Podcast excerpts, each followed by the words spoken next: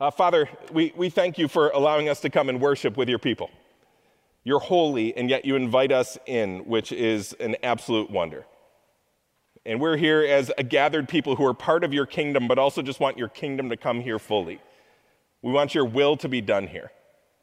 The world around us is so broken, and, and we personally are still falling so far short of doing your will that we need to work your spirit to make us holy so that we would live on earth as it is in heaven. And we, we come to you bringing huge need.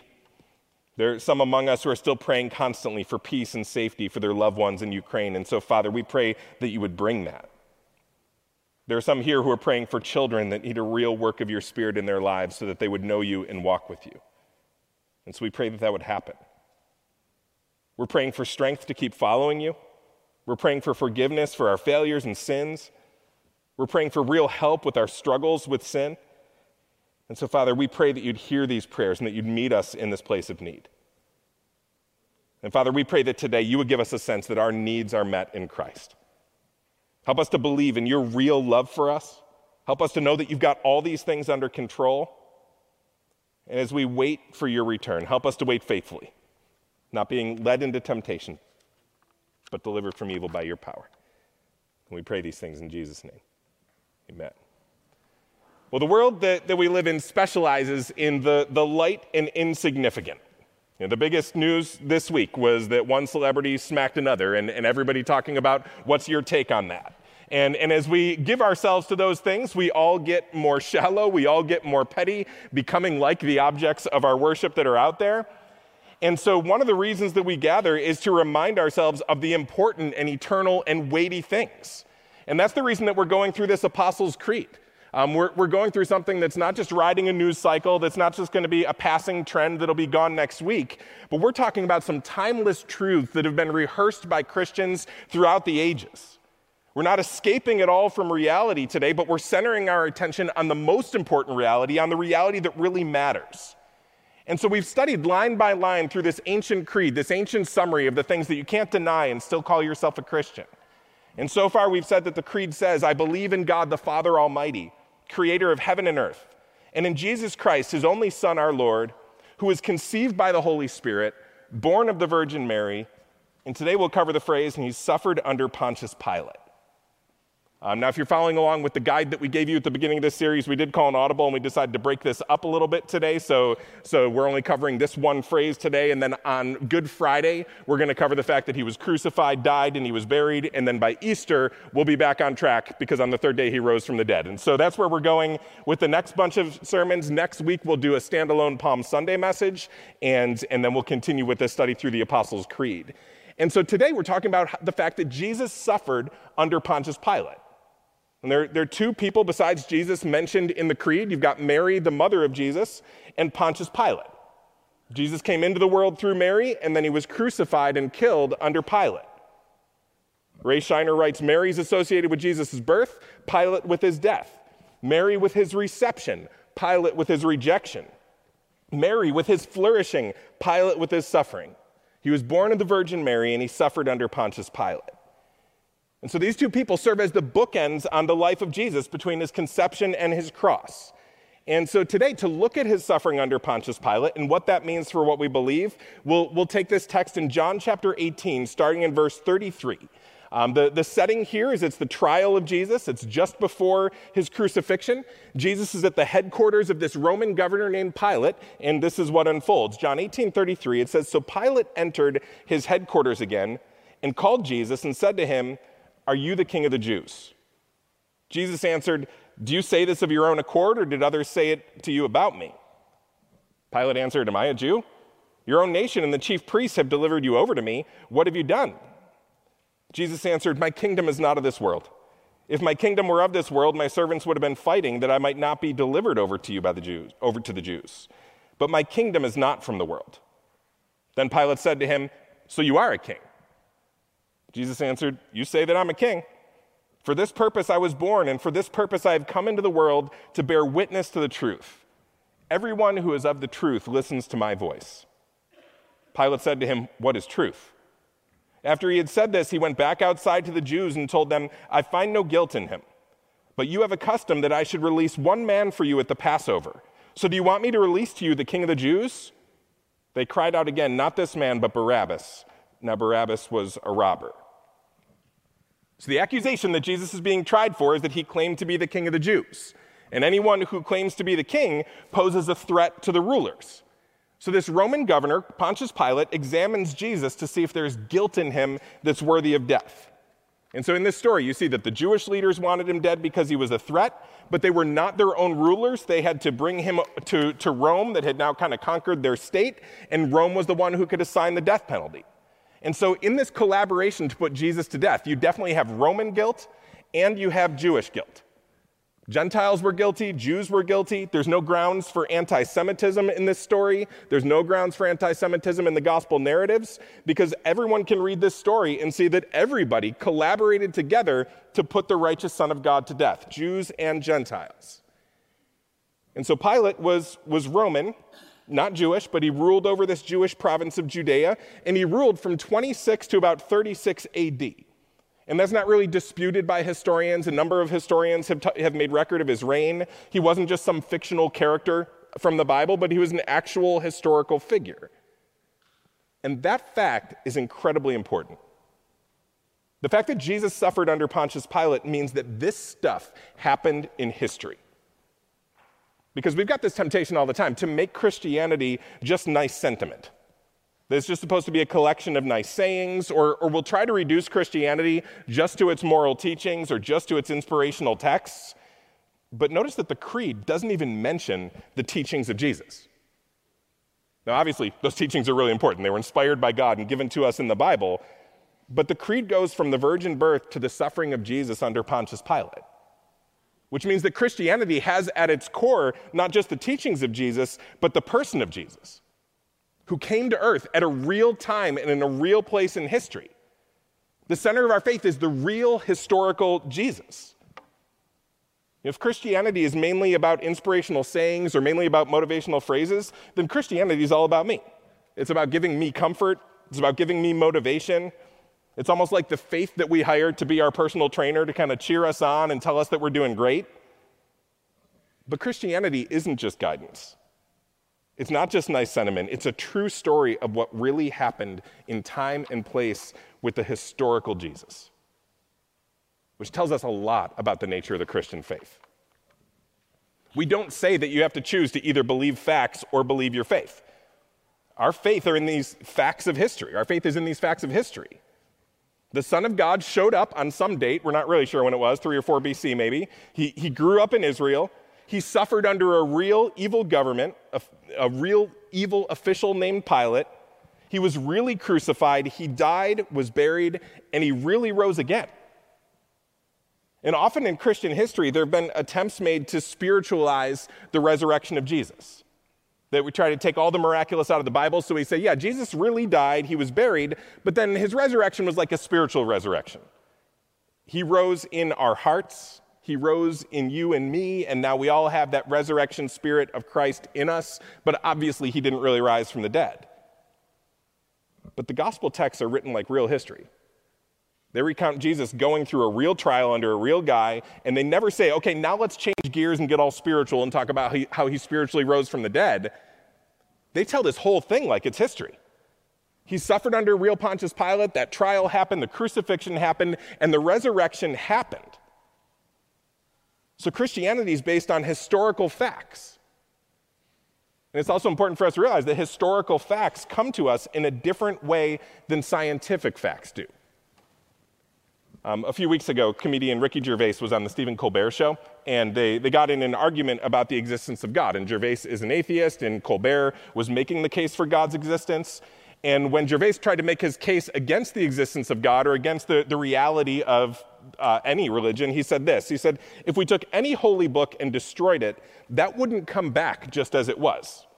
Whereas if you took every science book and every fact, in a thousand years, they'd all be back because all the same tests would give the same results. So, in other words, the only things that we can know for sure are the facts of science. We can know for sure the things that we can discover in the physical world, the things that we would rediscover again, even if all of our knowledge about those things got wiped out. And Christianity would essentially disappear if we took away all of the recorded history. So that means it must not be true. We would never come up with those same facts about God again. Nobody would look at nature and come up with those same ideas about God. And, and so, therefore, we can throw out Christianity because we wouldn't ever discover these things about God again if all of our literature were wiped out. And now, to a degree, some of that's true. I mean, true scientific facts would be discovered again and again because there are laws of nature put there by a lawgiver that wouldn't change and that would be rediscovered. If everything that we learned about gravity disappeared, we would discover that again. If we forgot that the earth was a globe, eventually we would figure that out again because it's, it's true and it's real. But then to another degree, it's inaccurate because some of what we know about God is known from nature. Not everything we know about God for sure, but his eternal power, his Godhead, that we were created with a purpose, those ideas can be studied by, or can be derived by studying creation. And so we would learn those things again. We would say those things about God again, even if we lost the Bible.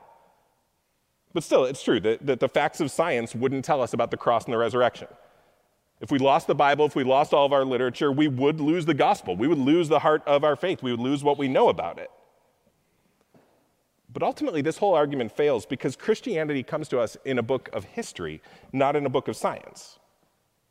And history works that way. I mean, if we wiped out every history book, we wouldn't ever again believe in that history.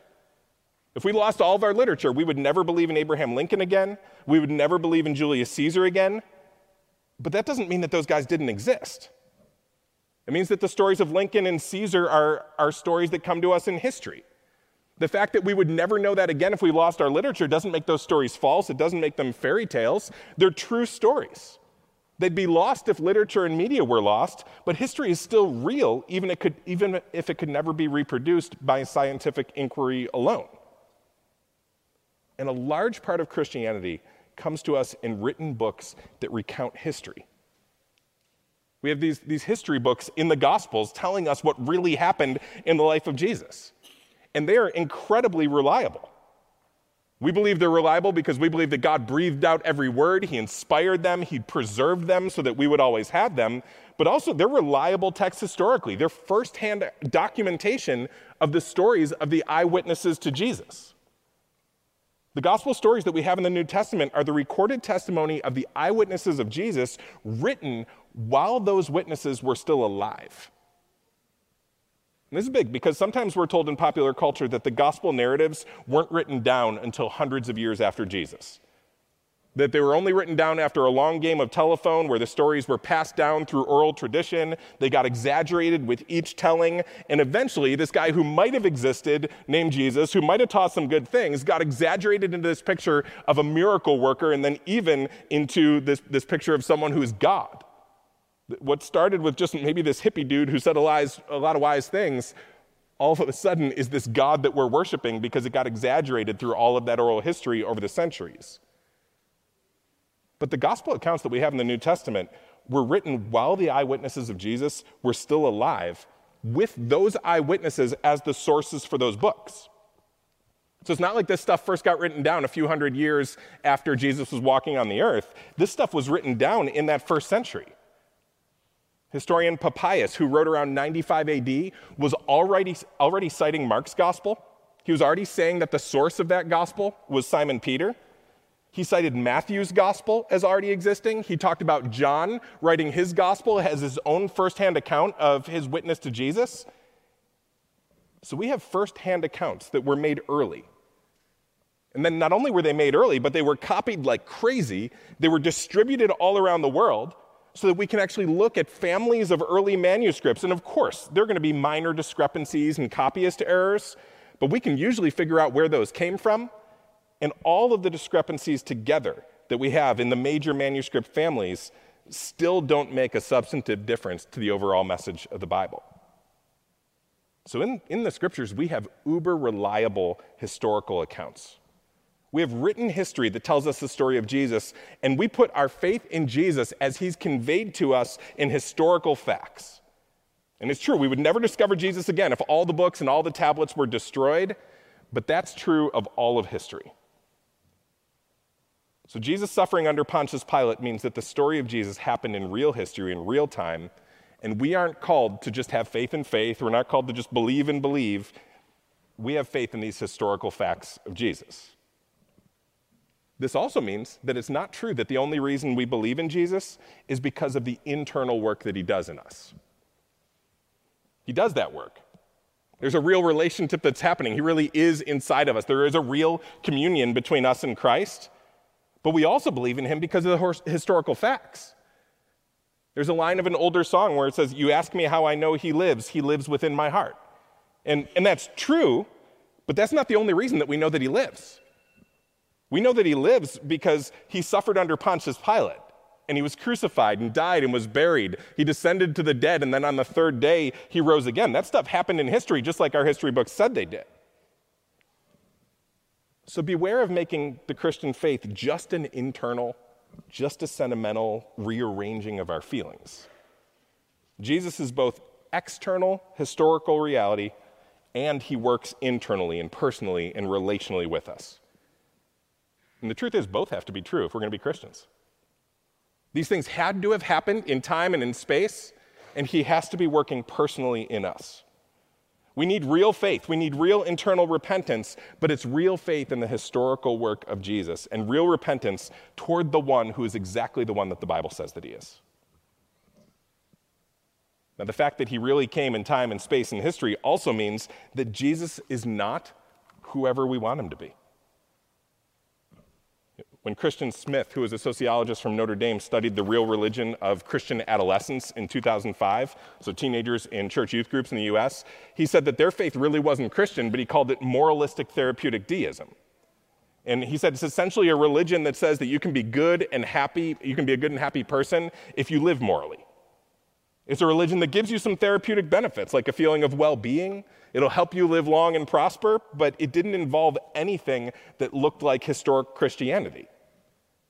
And he said the God of that whole system of belief is really not the God that we see in the Bible, but more the God of deism. One who's not really involved in our affairs, or it's almost like a selective deism, where we allow God to rule and reign over some parts of our lives, but other parts we say he doesn't have any authority, he's not really here. And then he said that the God of the typical Christian teenager is, and this is a quote, something like a combination divine butler and cosmic therapist. He's always on call, he takes care of any problems that arise. He professionally helps his people to feel better about themselves and does not become too personally involved in the process. And he said that a significant part of Christianity in the United States is actually only tenuously Christian in any sense that's seriously connected to the actual historical Christian tradition. But it's rather substantially morphed into Christianity's misbegotten step cousin, Christian moralistic therapeutic deism. And so that was the primary religion of, of Christian teenagers in the US in 2005 and spreading among adults. And now it's 2022. And those teens are in their 30s. And about half of our church were, were teenagers in 2005. And so this is the God that we grew up on. We listen to lessons about this God. Our songs are often like the, the feel good songs about our feelings. We view the Bible as a self help book, and it isn't helping. This kind of Christianity is not lasting. People are leaving it in droves because it can't survive any of the crashes of life. It'll work when we're happy, it'll work when life's going well, it'll work when we're teenagers and everything is new and exciting. But when life gets hard and the Jesus as therapy model doesn't work, we quit altogether. Now, this is nothing against therapy, it's just saying that Jesus isn't mainly therapy and, and a Jesus who's anything that we want him to be, who exists in our hearts but not in history, isn't the kind of Jesus that can shape us. And what always happens is that a misformed view of Jesus live, leads to misformed lives. Because we always become like the object of our worship. We always become like the God that we worship. Listen to Psalm 115, verses 4 through 8. It says, Their idols are silver and gold, the work of human hands. They have mouths but do not speak, eyes but do not see. They have ears but do not hear, noses but do not smell. They have hands but do not feel, feet but do not walk, and they do not make a sound in their throat. Those who make them become like them. So do all who trust in them. We become like the object of our worship. We become like our gods. And so the reason that our faith has the strengths that it has and, it, and the holes that it has is because of the strengths and the holes in our view of God. And the reason that Christianity can seem so formless and without distinction is because the God we worship, we've made to be formless and without distinction. But those who followed Jesus in the early church, they were moved from being nominal and mushy and lukewarm to bold and grace filled and courageous and generous and devoted. They totally stood out from their culture around them, but at the same time, they were generous and life giving toward their culture and loving toward the culture. They weren't the culture's jerks, but they were the culture's servants who were salt and light. And, and yeah, that was annoying because of their piety at times, but they weren't there to agitate, they were there to love. And a big reason is that they had a much fuller picture of God than the one that we got from moralistic therapeutic deism. They worshiped a God who does more than just make us feel nice and play nice with others, but they worshiped a God who was born of a virgin, suffered under Pontius Pilate, was crucified, died, and was buried, descended to the dead, and on the third day rose. And it's that vision of God that we need to recapture if we're ever going to recapture a faith that makes a difference in our lives. A faith that actually lasts and gets stronger when things get hard. A faith that, that's real and a faith that's solid and worth spreading and passing down to our kids. So, the fact that Jesus suffered under Pontius Pilate is a reminder that all this stuff really took place in history. The faith is in real things. And then the nature of his suffering and his dialogue under Pontius Pilate tells us the nature of truth itself. If you look at again John 18, verse 37, it says, Pilate said to him, So you're a king? Jesus answered, You say that I'm a king. For this purpose I was born, and for this purpose I've come into the world to bear witness to the truth. Everyone who is of the truth listens to my voice. Pilate said to him, What is truth? So Jesus, before Pontius Pilate, said that his life was to bear witness to the truth. And Pilate says, Yeah, what's that? What's that to me? Truth isn't all that important to me. I mean, right and wrong, not important. What's important in this whole situation is me benefiting the most. Me getting what I want is most important to me. Me doing what I think will feel best for me is the most important thing for me. And so you see Pilate in this whole narrative, he's willing to bend the truth, to ignore the truth, to protect himself, to not act according to the truth. To him, truth didn't matter when it clashed with what he wanted, which was to keep these crowds happy and to get them off his back. So Pilate didn't care about the truth, he only cared about what our culture would call your truth. Sometimes we act like we are truth creators. We can create our own truths about ourselves, we can create our own truths about reality, and the way we do so is by trusting all of our feelings. Your truth is, is fluid, and so you don't have to contend with any absolutes. You don't have to contend with any unavoidable realities. If we live by our truth, then we can do what feels best. We can do what we think would be best, what, will, what I think will liberate me, what I think will make me thrive. But eventually, we'll crash into the reality of the truth. You can jump off a cliff really believing your truth that you can fly. And for the first few seconds, it'll definitely feel like you were right. And, and it will feel exhilarating. Because, man, you really can fly until you meet the truth. And so, what we often do in our day is we free ourselves from confines, and it feels good. And the fact that it feels good tells us that it's true. And so we free ourselves from the confines of Christianity and we say, This feels better, this feels right, I feel liberated. But living according to lies will crash down on us eventually. Or we free ourselves from the confines of having to love my neighbor as myself, and instead I just live my truth.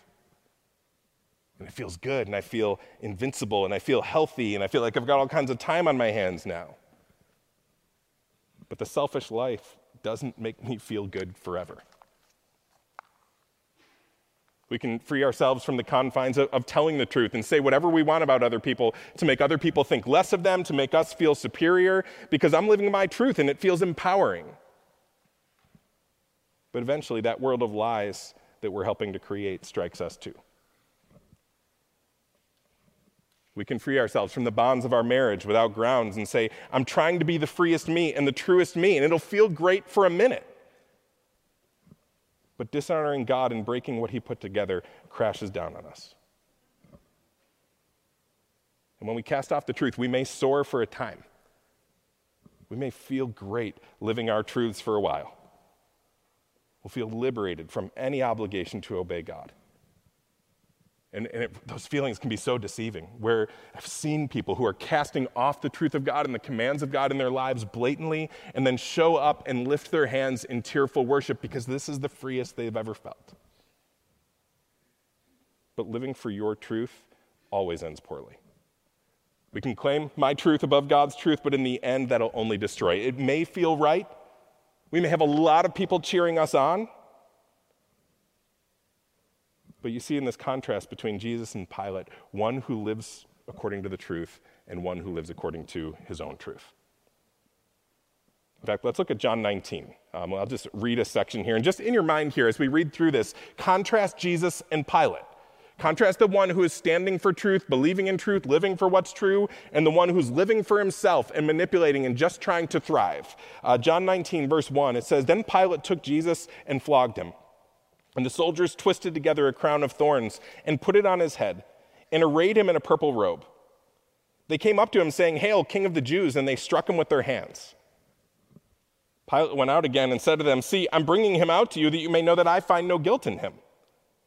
So Jesus came out wearing the crown of thorns and the purple robe. Pilate said to them, Behold the man. When the chief priests and the officers saw him, they cried out, Crucify him, crucify him.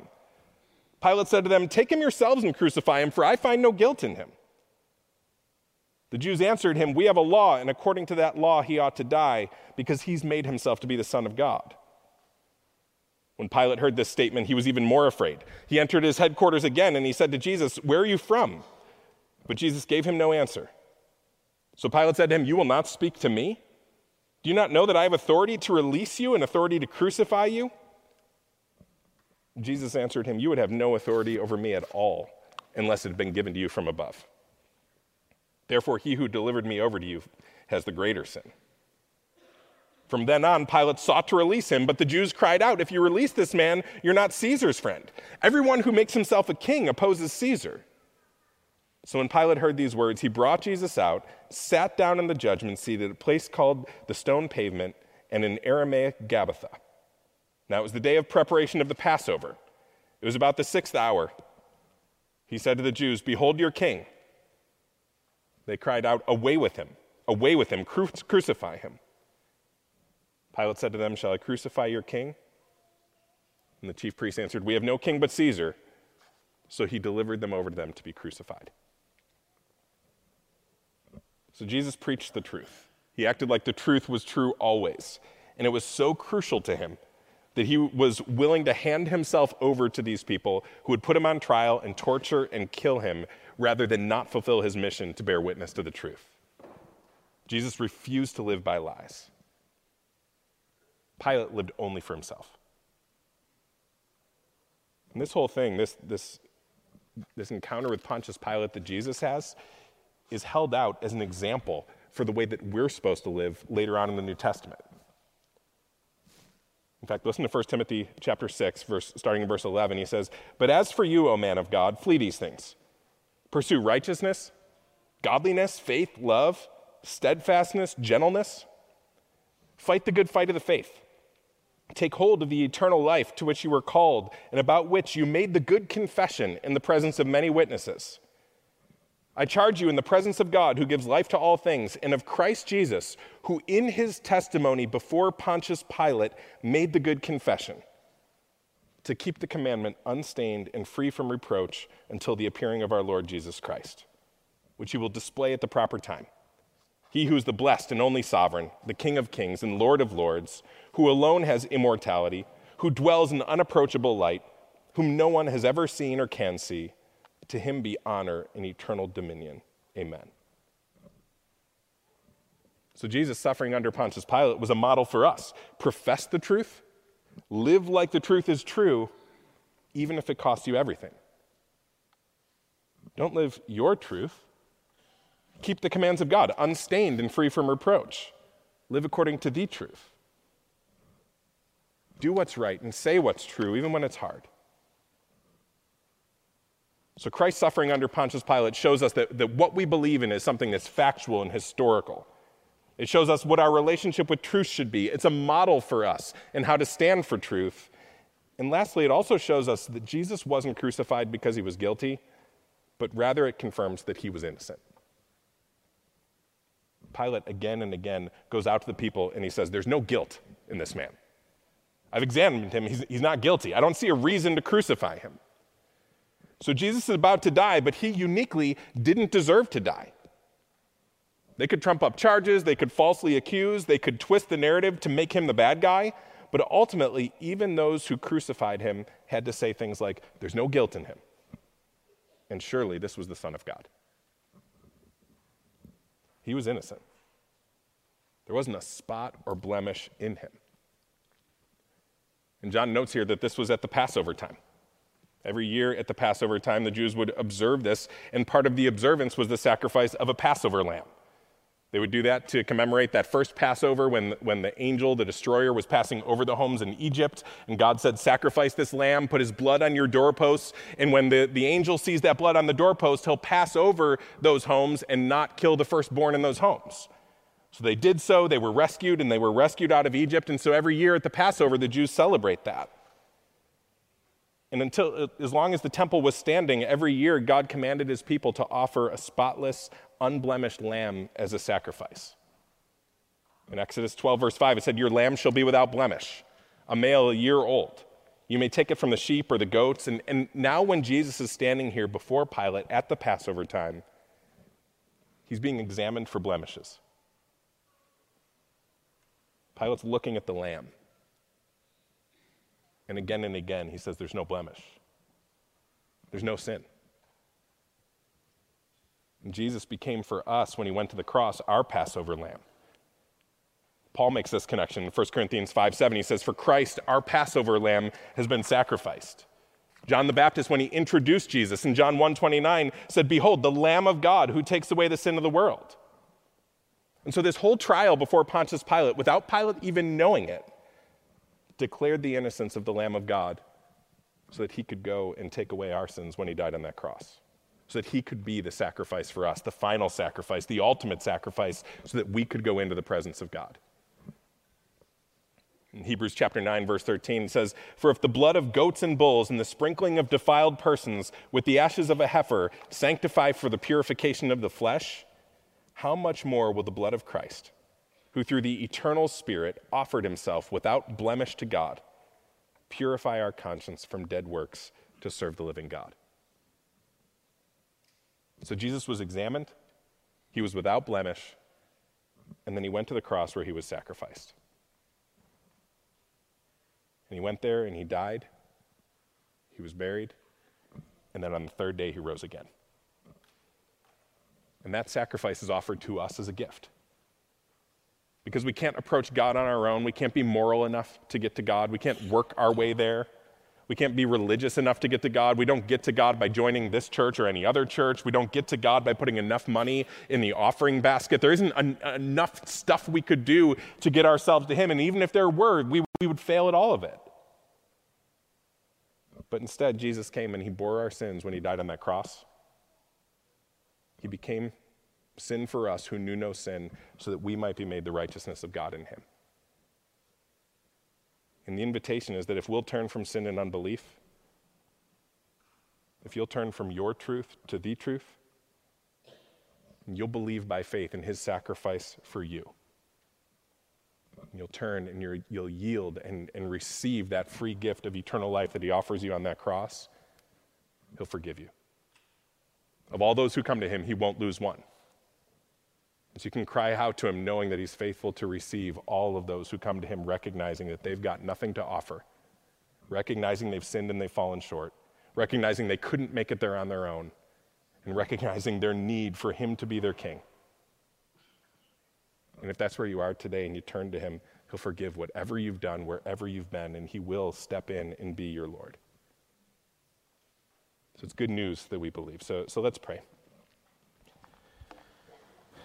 Well, Father, we thank you that, that you really sent your son to suffer under Pontius Pilate.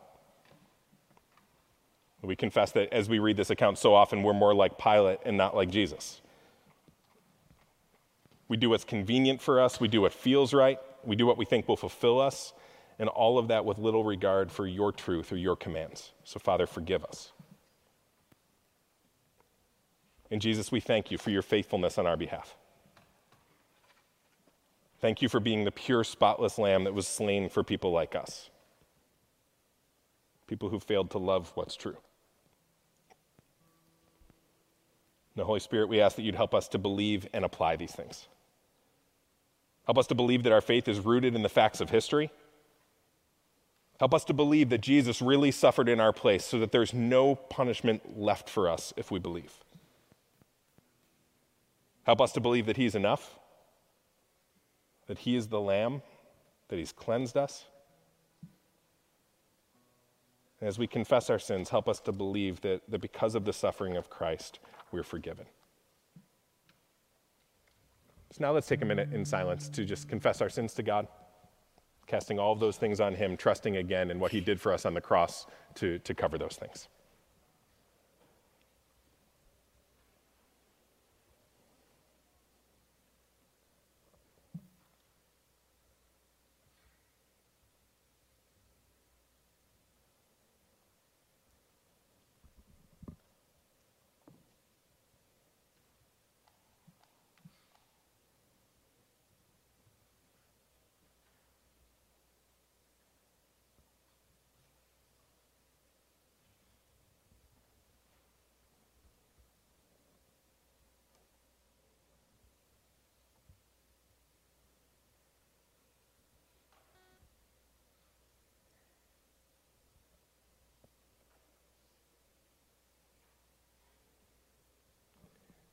Because of what God gave to us in the gospel. Listen, listen to this truth from Ephesians chapter 2. It says, But God, being rich in mercy, because of the great love with which He loved us, even when we were dead in our trespasses, made us alive together with Christ. By grace you have been saved, and raised us up with Him, and seated us with Him in the heavenly places in Christ Jesus. He's made us alive.